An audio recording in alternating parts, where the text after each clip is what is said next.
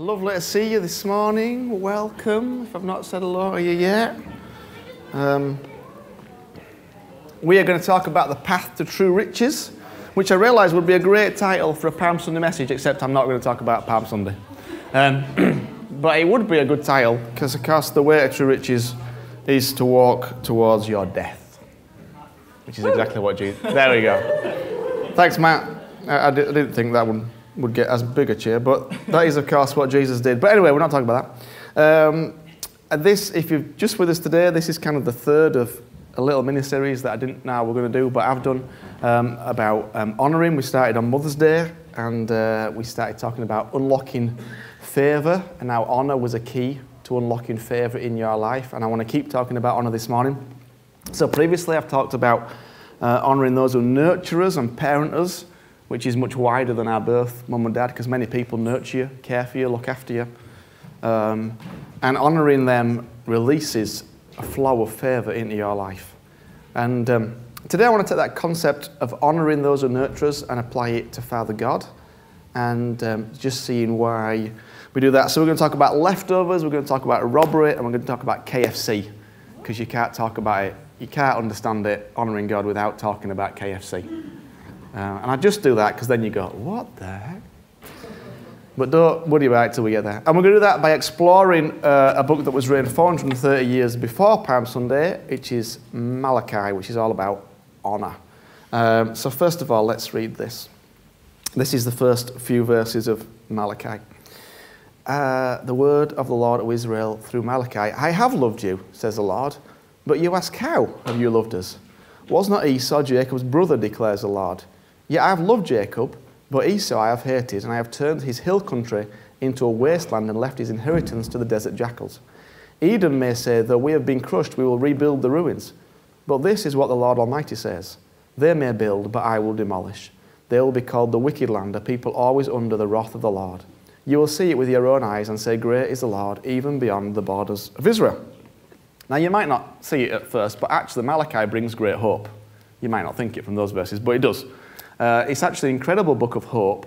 Um, and, and the whole book is driving home the point that actually God has loved the Israelites, God's people, but if they want to prosper, they need to remember his principles because they've forgotten some of his principles.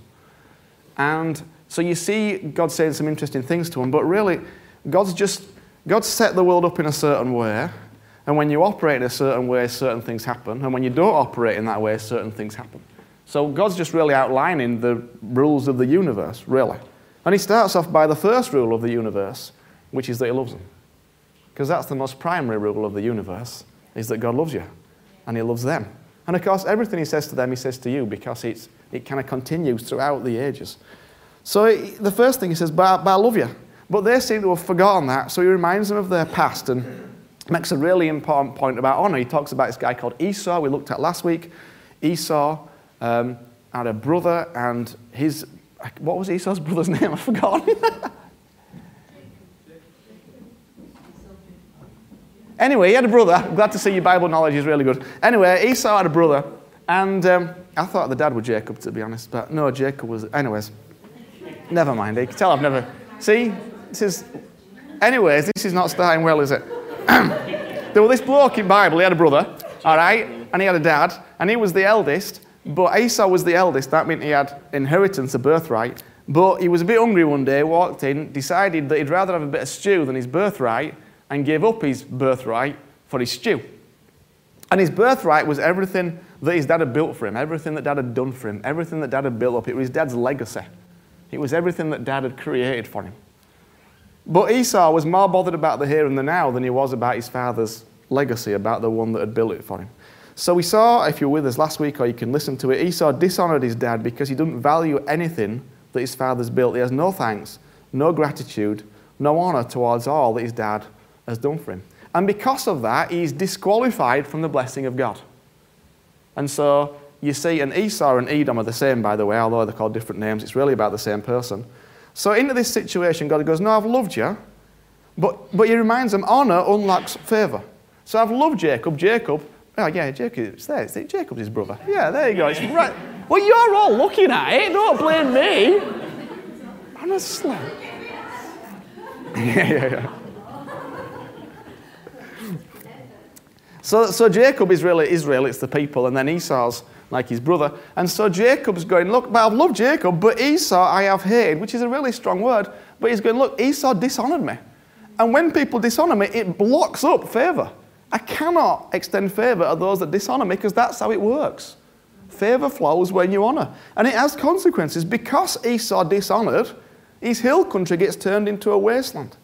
And it's not that God's vindictive in it, He's just acting according to the rules of the universe. If you honor, blessing and favor flow. Dishonor, and the opposite happens. But what's fascinating that we can tell from these words is that if we don't build on a foundation of honor, everything can come tumbling down. Because it says here, Edom may say, which is Esau, though we have been crushed, we will be, rebuild the ruins.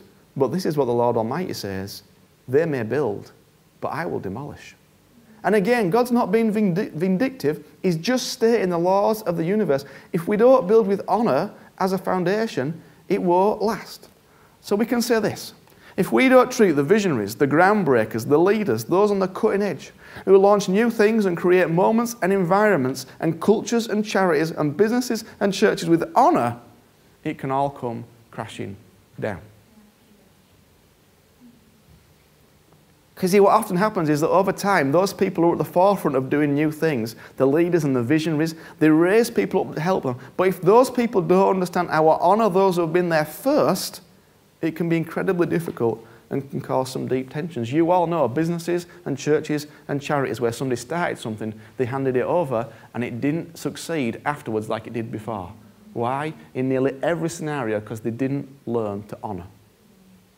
So they reinvent the wheel and they start again.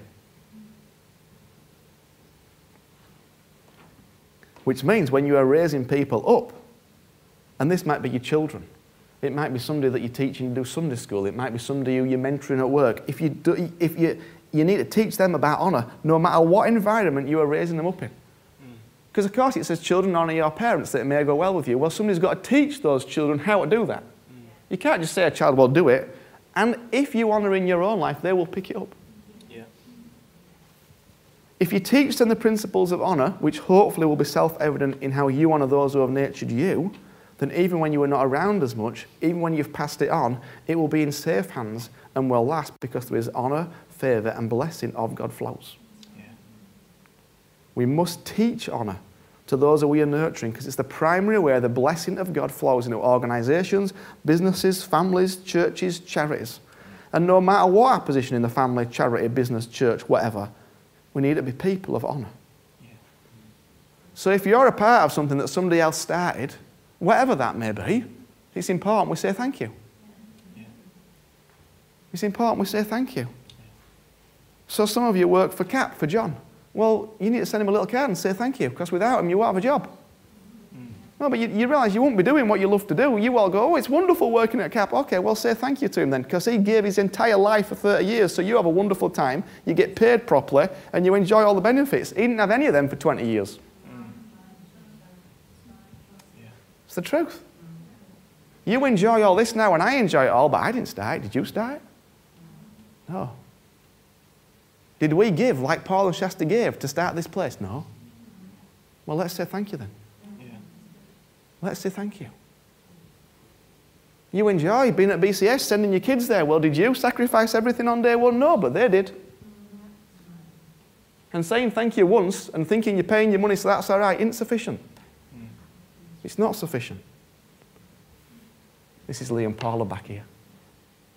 My ace friends, Liam Paula. I knew you wouldn't like it. And without them, without them, Little Daisies wouldn't exist. It wouldn't exist. So if you enjoy it or you've worked there, go and say thank you to them. Because it's true, without them, it wouldn't exist. And they have only ever been an utter blessing in my life. And I'm so pleased they're here today and I'm speaking. Love you guys. You're a great blessing. But, so if somebody started something, we've got to learn to say thank you. And not just once, if you enjoy something that somebody else created, honor says you go say thank you. Yeah. You know, you go, you go to a life group and somebody opens up the home to you, they make you a cup of tea. Well, yeah. you know, they prepare, they think about it, they read this stuff. Yeah. Well, go say thank you then. If you enjoy it, You're going to go to a discipleship group where somebody will have prayed for you, thought about you, brought some wisdom and life into your life. Okay, well, say thank you then. And the beauty of it is when you do that, you open a tap, a favour flow. Yeah. That's what's so good. And they feel good as well. Yeah. Why is it so difficult? Mm. I don't understand why it's so difficult to say thank you and well done to somebody who created something beautiful for you.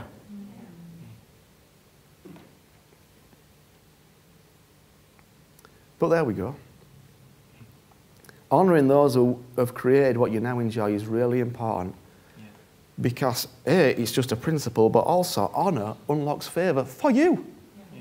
When we, oh, it's so difficult to say thank you. Why is it so difficult to say thank you? It's because we're so focused on what's not quite right mm. rather than the wonderful things that we've got. If a son honours a father and a slave honours their master, if I am a father, where is the honour due me? And if I am a master, where is the respect due me, says the Lord.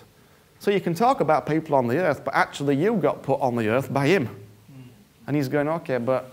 So he says there's a principle here a son honours a father, a slave honours a master. That's just how it works. That's how it should work. So if I'm a father and I'm a master, if, where's my honour then? It's a legitimate question to ask. And of course, the extent to which he is father and the extent to which he is master is evidenced by the honour you give to him. You can say you love him all you want, you can sing you love him all you want, you can say he's master as loud as you like, but the evidence for those words is in the practical honour that you give him, as he is outlined to be honoured. Because the whole book is about how you honour God. If you priests who show contempt for my name, it is you priests who show contempt for my name. But you ask, how have we shown that? By offering defiled food on my altar. But you ask, how have we defiled you? By saying the Lord's table is contemptible. When you offer blind, sacrifice, blind animals for sacrifice, is that not wrong? When you offer lame or diseased animals, is that not wrong? Try offering them at your governor. Would he be pleased with you? Would he accept you, says the Lord Almighty? You see, God's first problem is them not offering the best. They offer the dregs, the leftovers, when the best was available. It wasn't that they were offering the dregs, it was the fact that the best was available and they kept that for themselves. If all you've got is the dregs, that's okay, but, but they had the best and they offered the leftovers. Elsewhere, we read this Whatever you do, work it out with all your heart as working for the Lord, not for human masters, since you know that you'll receive an inheritance from the Lord as a reward. It is Jesus, the Lord Christ, you are serving. You see, if you want to honor God, you'll be giving 100% at whatever you're doing every day. Because it means bringing your best. It means bringing your A game every day. It means bringing 100% every day. It means whatever job you do and you're not cutting corners and you're not slacking and you're not trying to kind of do it on the sly and do the. No, you're bringing your A game, your best, every day. That's what it means to honour Jesus. We don't give him the leftovers. We don't give him a little bit of effort because we can't be bothered today. No, we're going to give him the best, whatever we're doing. Because he gave you his best. That's what Easter's all about. He gave you his best. He gave you his son. His very best. You'll be giving your best energy, your best focus, your best efforts will be brought to whatever it is that's in front of you. And of course, not many of us manage to actually honour God that way, because very few of us manage to do that on a daily basis. But if you are working towards honouring God, one of the things you'll be doing is going, okay, I'm going to give my best to whatever's before me. Whatever that best is. Very few people bring their best to what they are doing every day because they're too caught up in themselves and their issues and the difficulties, too busy blaming everybody else for the predicament they find themselves in to think about honouring God. But actually, you are where you are, and He just wants you to put some effort in and do your best, whatever that is. Which might just mean, you know, going for a coffee with somebody and actually being focused on the person in front of you rather than everybody else that's in coffee shop and your phone bleeping. That, that's, that's your best. He continues to talk about other ways. You can, you can read it all. He talks about keeping our word. He talks about being faithful in relationships. He talks about fighting injustice. And then he gets to this bit in chapter 3. I, the Lord, don't change. So you, the descendants of Jacob, are not destroyed. Ever since the time of your ancestors, you've turned away from my decrees and have not kept them. Return to me, and I will return to you. We see, this is, this is why it's a message of hope. He's going, Look, you've not honoured me very well, but, but listen, I'm not changing. I'm not changing. And ever, ever since the time of your ancestors, you've turned away, you've not listened, you've not done what's right, but, but just return to me and I'll come back to you. So if there are ways that you are not honouring him, you don't have to worry about him beating you up because he's not interested in beating you up for it. He's interested in you honouring him so that he can unlock favour in your life. So many of us, we eat and we go, oh, I've failed again, I've failed God again. But God's not like that. You only have to look at the story of the prodigal son to see that God's not interested in how you got it wrong. He's interested in a relationship with you and you getting it right. That's what he's concerned about. He's there going, oh, he's not, he doesn't say anything in the parable in Luke 15. He doesn't say anything about where have you been, what have you done wrong, blah, blah, blah, blah, blah. He just throws his arms out, welcomes him home, and says, Come on, son, let's get back to it.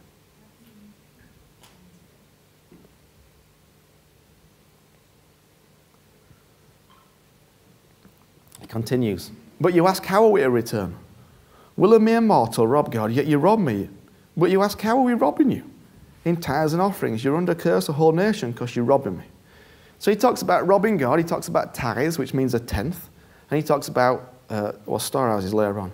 So I understand what he's saying. You've got to rewind a little bit and go back to the first instructions he gave. Because the story of the Israelite people is in Exodus, they're in slavery, and then they come out. And Leviticus is a fascinating book all about how to live. Because they've been slaves for 400 years, and if you're a slave for 400 years, you don't know how to live. You don't know how to treat people. You don't know how to love people. You don't know how to worship. You've got no rituals, no routines, no rhythms to your life because all you know is making bricks. So Leviticus is all about the rhythms and the routines and the rituals of life and of honoring people and blessing people. And part of Leviticus says this A tithe, so a tenth, of everything from the land, whether grain from the soil or fruit from the trees, belongs to the Lord. It's holy to the Lord. Every tithe, tenth of the herd and flock, Every tenth animal that passes under the shepherd's rod will be holy to the Lord.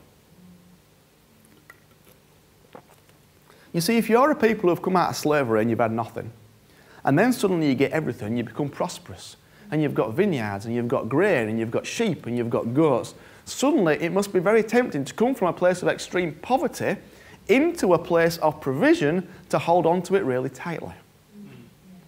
But God goes, I don't want you to hold on to it tightly, that's not good for you. So I'm going to teach you something. And it's also very practical. So a tenth of everything you've got, that's actually mine. Because I want you to remember not to put all your trust in those things. I want you to remember that it was me that pulled you out of it. And I want to find a way to make the temple function in a real practical way. It's incredible when you think about it, what God does in these few verses. This is not about God going, it's mine. It's going, no, no, no. I want to teach you. You've come from poverty, you've come from nothing, and now I've blessed you and you've got everything, but I don't want you to rely on that. I want you to know that this belongs to me because I want you to remember me, and I don't want you to get so consumed with this prosperity that you've now got. So he reminds these people that everything belongs to them. And of course, there are people of farmers and herdsmen and, and grain and fruit. So, so he's talking about their wealth, their prosperity. And he's clear that 10% of it belongs to him. It's holy to him. Holy means a sacred thing, set apart from everything else. So it makes complete sense for Malachi to talk about robbing God. Because if it belongs to somebody else and you keep it, that's called robbery. So if it belongs to somebody and you don't give it back to them, well, you've stolen from them, haven't you? It's fairly simple for Malachi to go, well, you're robbing him. But of course, we know that was written a little while ago, and Jesus has been, but it's very interesting what Jesus says about it. Because in Mark chapter 12, 17, he says this Give to Caesar what belongs to Caesar, and give to God what belongs to God. Well, what belongs to God? Well, he's already told you Leviticus 17, a tenth. It belongs to him.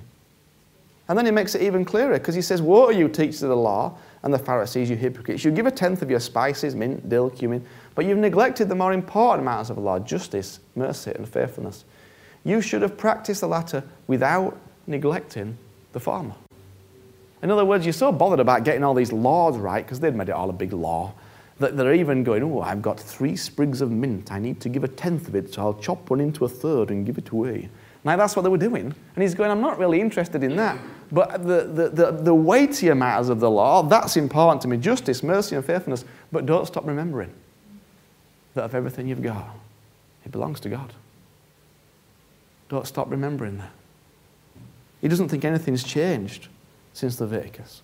And Malachi is really clear about what should happen to it. Bring the whole tithe into the storehouse, that there may be food in my house. Test me in this, says the Lord Almighty, and see if I will not throw open the floodgates of heaven and pour out so much blessing there will not be room enough for me. Do you see how every time honour's involved, favour's involved? Once again, it comes with a blessing. If you will not, if you do this, which is all about honour, this is not about money, it's about honour. When you honour, there's a promise attached of favour. It's all through the Bible. Which, whether you're honouring God or honouring your mum and dad or honouring your, your wife, in fact, it, it says that um, in 1 Peter it talks about husbands don't get the prayers answered because they're not honouring their wives. So, so a lack of honour stops up favour. But honour just re- releases favour all the time. That's why living a life of honour just opens everything out for you. Incredible things happen when you honour. Honestly, I have got so many stories of incredible things happening because I've learned to do this stuff. Stuff just opens up. It's amazing.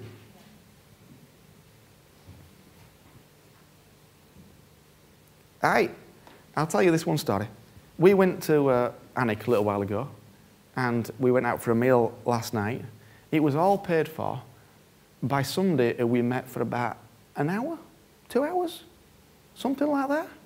Two hours, we had a conversation with them. That was it. And then they gave us some money there and then, which was beautiful because it was really, really tight. Right at that point in time, it was really tight. And then they're putting some money every month in my bank account. But they're going to Bible college. I met them for two hours. It's great. It's our little family fund. But that happens to me because I've learned to honour. Hmm. I'm going to tell you, I've learned that it belongs to God, and what belongs to God is God's. And I've learned in every way to live a life of honour. I've still got stuff to learn, and I still make mistakes, but I'm learning to live a life of honour. And favour flows. Hmm. I met those guys for about four hours. Honestly, about four hours. And they went, Oh, we're with you in it. I'm like, How does that happen? I have no idea. But you have to learn to live a life of honour first. You have to do it first. I remember, first time we met the four of us, so I met Lee a couple of times, and he kind of like said a few things, and then we went for curry. And at that time, I know you don't, but at that time they had a really nice car, and we had our like really knackered car. And, um, and they had this big little legs play gym over in Leeds at that time, and it was amazing. And, and I remember we went for curry, and I said, okay, fair, we're going to pay for this curry because we want to honour them. And of course, in the natural, it looks like I've got this rubbish little banger of a car. They've got this really nice car, and they've got this. It looks like, it looks like, because this is what we do. They've got this business, so we make all sorts of assumptions about what's going on and what's happening. But I remember, and I remember both of them going, No, you can't. I said, I have to. I must and I will. I don't care what it looks like because I want to honour you. Because whether you just your experience is going to help me. But you see, you've got to do that all the time. All the time. Now, whenever Paul's in Bradford and we're with him, we don't let him pay for anything. Why? Because I honour him. I don't care. It might mean we don't have much money to go shopping with, but I don't care because honour releases things all the time. All the time. But Malachi is really clear because that's actually over and above anything else. We're talking about a tithe now. Bring the whole tithe into the storehouse. It's not to be sown anywhere. This is where KFC comes in a way. It's not to be sown anywhere It's to place in the storehouse so there is food in my house. Well, this is, this is his house. The local church is his house. And the storehouse is where you get fed from. So if this is your home and you receive nourishment from the, then the tenth belongs to God here because this is where you get fed from. This is what amazes me. Lots of Christians, so they go to church, they get fed from it, they receive all sorts of good things from it, and they know that they're meant to give, but they kind of, they get a whole meal and they like put, pay for half a meal and then kind of spread the rest of it around somewhere else. Well, you don't go to McDonald's and get a, a whole extra value meal and then go, there's, you know, it's four quid, and there's, there's two quid. I'm going to I'm to go give KFC two quid now. Would you ever do that? Would you ever pay KFC for your McDonald's? So why would you do it with your tithe? Why would you do that? I don't understand it. You wouldn't go and buy a top in Marks and Spencer for 20 quid and go, there's a tenner, I'm giving £10 to Primark. You wouldn't, would you? No. So why do we do it with our tithe? It's nonsense. Okay, let's get real practical. So your tithe, This is the other thing, all right? Which is which? There we go. So the idea goes into the storehouse, which is where you get fed from, which is the general fund. To fund what we do as a house. Your tithe is not for the building fund, it's not for Paraguay, it's not for missions, it's not for CAP, it's not for any other wonderful charity that's out there, it's for the house. And remember, I'm not talking about your money, I'm talking about your honour. And we sung all sorts of songs about honour. But the transfer of wealth is not about money, it's about honour. And that instruction, and the promise of blessing, it just continues all through the Bible. Proverbs chapter 3 Honour the Lord with your wealth, with the first fruits of all your crops. Then your barns will be filled to overflowing, and your vats will brim with new wine. It's like this constant message Honor begets favor. Honor begets favor. Honor begets favor. Honor begets favor. Honor begets favor. And of course, it's one of the few times when God says we can test him. When we sow into his house, when we give back to him what rightly belongs to him, he promises that blessing will flow. He doesn't say that blessing will be financial. He just says blessing will flow. Because when you honor, you unlock a flow of favor into your life. When you honor God by bringing your tithe, by bringing back to Him what rightly belongs to Him, then you unlock a flow of into your life. But we've got to understand your tithe is not your giving. Your tithe is not your offering. Your tithe is not your sowing. Your tithe is your honor to the Father, and it's returning to Him what is already His. So don't think you're doing some great giving if you're tithing. No, that's just giving back to Him what's already. You ain't given nothing yet. You've just given back to Him what's already His. Tithing is not about your money, but about your heart. It's about honoring the King of Kings. It doesn't have to do with law, it has to do with a heart issue of submission to the King. And once you've got that initial response nailed, then you have the delight to give and to sow and to bless, which again, God set from the beginning. When you reap the harvest of your land, this is Leviticus, the original rules. Do not reap to the very edges of your field, or gather the gleanings of your harvest. Do not go over your vineyard a second time, or pick up the grapes that have fallen. Leave them for the poor and the foreigner. I am the Lord your God. In other words, don't get every little last bit of morsel that you can. Don't cling on to every little thing because there are people that need it. Yeah. It was always God's heart that those who had sufficient, and if you had a field or a vineyard, you had sufficient. Mm. If you had a field or a vineyard, you don't need to grab every last little bit. And when you read the Bible, you see the incredible heart of Father for the broken, the downhearted, the poor, the needy, the vulnerable. And God makes it really clear that if you have sufficient for you, and nearly everybody in this house has got sufficient for them, then you need to make sure you're looking after those who don't have as much as you. And your tithe is your honour to God, giving back to Him what's rightfully His. Your offerings are your opportunity to express in a real practical way your desire to see His kingdom come on the face of the earth. That's the reality. Your offerings are your opportunity to express your desire to see his kingdom come on the face of the earth. Which is why we ask you to give to Paraguay and to Kenya and to Nepal and to the Building Fund and all these places because we go there to see his kingdom come on the place of the earth. And we pray it will be your joy to see that come to pass. Now, some of you won't believe this, but one of the reasons we give you so much opportunity is for your sake. Let me show you why. I know some of you don't believe it, and I know some of you struggle with how much we invite you to be with us in it, but it's done for your sake. Because it doesn't really matter whether you give or not, because we'll do what we're called to do anyway. So that it's not really about me, because I'll go anyway. I'm going to go to Paraguay in 10 days with Paul, and I've already put my flight, and if I have to pay for it all one way or another, I will. I am not going to stop doing what God called me to do based on somebody else's response to it. So we're going to go, and we've always done it that way. All right? We've gone, we're going, and we invite you to be with us in it. That's what we do. So all this asking is not about me or Paul being able to do something, because whether there's money there or not, we do it. So it's not about me. It's actually about you. And it's about you going on the path to true riches. That's the actual reality of it. You see, some of you think, oh, they're asking for money again, there's this and that and the other. But listen, I've done this job now for 13 years and I got a pay cut before I got a pay rise. No, I did, it's true. I got a pay cut of 20% for about f- first five years, and then I had that for five years, and then I got my first pay rise after about 11 years, which was beautiful, and I'm very blessed. So it doesn't really matter whether it comes in or not. I've always done it, and I'll always do it. And it's the same for the rest of the staff. It's, it's just how it is. So it's not really about me. If there were no money, I'd just keep doing it and go get another job because this is what I'm called to do. I'd, I'd, I'd, wash up in little days or something, or I'd go work at McDonald's, or I'd find something to do so I could do this. It's not about me. I don't need your money, but you need to learn how to give to go on the path to true riches and to unlock favor in your life. This is all about you. But I don't think some of us realize that. You see, it says this in Luke 16 Whoever can be trusted with very little can also be trusted with much. And whoever is dishonest with very little will also be dishonest with much. So if you've not been trustworthy in handling worldly wealth, who will trust you with true riches? And if you've not been trustworthy with someone else's property, who will give you property of your own? So a small thing for Jesus is worldly wealth, and a big thing is true riches. So in other words, if you've not been faithful in doing what's right with what's little, why are you going to get something that's big? Don't work like that. It just don't work like that.